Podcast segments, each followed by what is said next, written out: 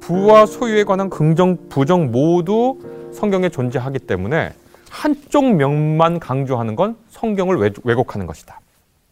어떤 사람에 대해서 얘기할 때요. 그 사람을 공정하게 얘기하는 것은 그 사람의 긍정적인 면과 부정적인 면을 동시에 얘기하는 거예요. 한 사람의 긍정적인 면만 얘기해도 그 사람을 잘못 이해하는 거고 한 사람의 부정적인 면만 얘기해도 그 사람을 잘못 얘기하는 거예요.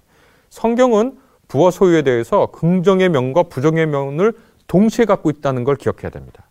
그래서 긍정의 면만을 가지고 성경이 이렇게 말해 라고 얘기하면 흔히 말하는 기복주의 신앙이 되는 거고 늘 비판받는 번영 신앙이 되는 거예요. 우리 하나님은 부자셔. 그래서 우리가 부자가 되기를 원해. 여러분 부자가 되는 어떤 일을 하, 하시더라도 하나님께서 다 도와주셔요. 라고 말하는 신학은 부에 대해서 부정적으로 말하는 성경의 본문들을 모두 삭제하고 나서야 가능한 겁니다. 그러나 또 반대로 부와 소유를 모두 우상이라고 얘기하고 우상숭배로 나가는 길이라고 얘기하고 부와 소유를 모두 부정의 결과로 얘기하고 부와 소유가 모두 예수님의 제자가 될 수 없는 것으로 얘기한다라고 얘기하면 그것은 부와 소유에 대해서 말하고 있는 다른 측면을 우리가 완전히 삭제하는 것이다. 그러니까 이 두 가지 것이 모두 있다는 것을 우리가 주의 깊게 봐야 한다.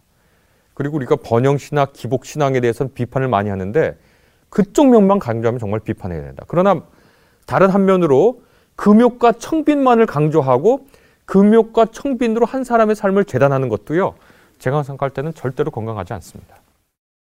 그 다음에 긍정적인 부에 대한 얘기, 부정적인 어, 얘기 모두 공통된 게 있습니다. 그것은 뭐냐면 이 사회에서 가난한 사람, 불가피하게 고통을 당하는 사람을 도우라는 겁니다. 누군가의 고통과 가난과 배고픔을 해결하는 행위는 성경의 처음부터 끝까지 매우 중요한 덕목으로 제시됩니다. 그런데 동시에 성경이 고발하고 있는 바 이 가난이 부정의한 시스템, 부정의한 제도로부터 왔다면 이 제도를 보완하라고 또한 얘기하고 있다는 걸 우리 잊지 않아서 잊지 말아야 됩니다. 다시 말해서 한 사회의 가난은요 한 사람 그 사람의 게으름의 문제만은 아니라는 거예요.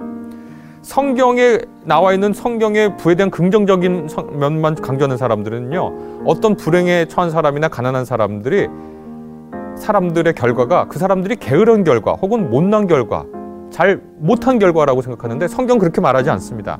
성경은 불, 불공정을 해결할 제도를 말하고 있어요. 희년 제도도 말하고 있고요. 어, 안식일 제도도 말하고 있어요. 그러니까 성경의 부와 재산에서 긍정적으로 말하는 사람, 부정적으로 말하는 그 두 본문 모두 가난한 사람을 돕되 한 사람이 가진 따뜻한 자선의 마음과 더불어 그 사회가 부정의한 결과를 낳을 수밖에 없는 제도 구조라면 그 제도 자체의 개선을 얘기하고 있다는 것이 성경의 주요한 메시지다라고 얘기할 수 있겠습니다. 세 번째, 긍정적인 관점이나 부정적인 관점 모두 부와 재산에 대해서요. 모두 하나님을 중심에 놓고 생각하는 것을 결코 있어서는 안 된다. 부에 대해서 긍정적인 생각을 한 사람도 자기가 소유한 부가 하나님으로부터 온 것임을 겸손히 인정하지 않고 자기 노력의 결과로만 생각하면 그 사람처럼 바보 같고 교만한 사람이 없습니다.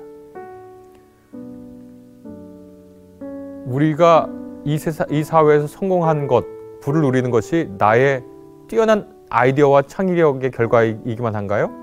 그렇지 않다는 거 우리가 잘 압니다. 왜냐하면 이른바 어, 우리가 다 통용될 수 있는 말로는 참 운이 좋았어 라고 말하는 일들이 늘 있기 때문이거든요. 시대를 너무 앞서간 음악, 시대를 너무 앞서간 기술이라는 말들이 종종 있는데 시대를 앞서가서 어떻게 된 거죠? 잘 안 됐다는 얘기죠. 그러니까 그 사람이 움직이는 시대와 그 사람의 역량이 맞은, 맞게 된 때거든요. 에, 그래서 부에 대해서 긍정적인 관점을 지닌 분들도 그런 본문도 늘 끊임없이 하나님을 얘기하면서 이 부는 하나님에게서 온 것이다. 그러니까 너는 하나님의 백성인 사람들을 도와야 한다라고 말하고요.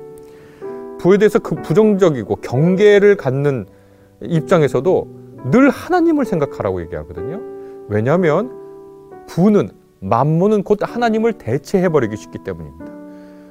특별히 오늘날 같은 우리 사회에서는요, 돈 있으면은요, 참 모든 게 잘 돼요. 뭐가 먹고 싶으면 먹, 먹을 수 있고요, 뭐가 입고 싶으면 입을 수 있고요, 어디 살고 싶으면 살 수 있어요. 마치 하나님처럼 돈이 나한테 그걸 가능하게 해줘요. 그러니까 돈이 꼭 하나님 같잖아요.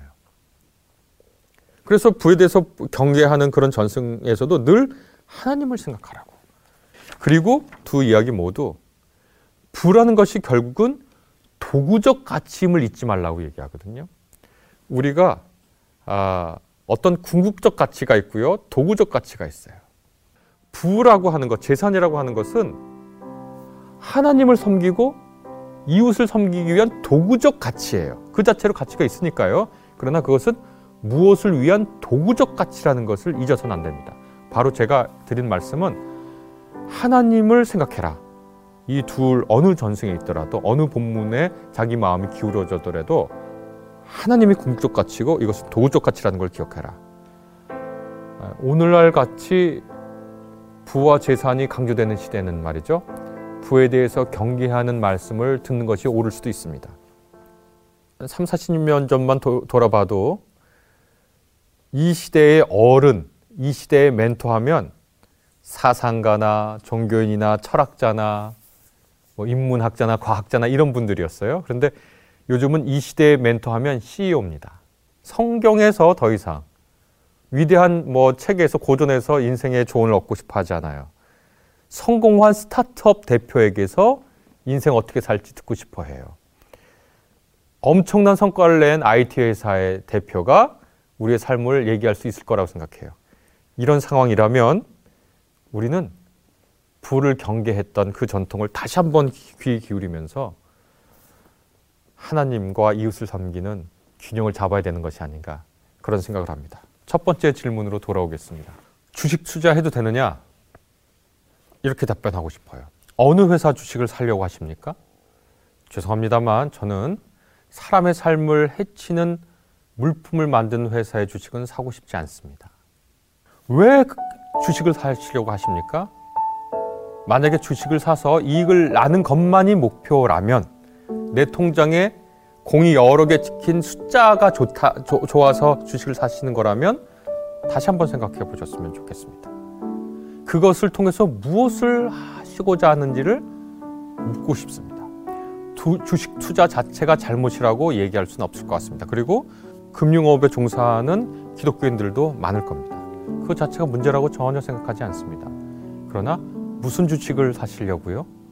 왜 사시려고요? 그래서 수익을 얻으면 무엇을 위해 쓰시려고요?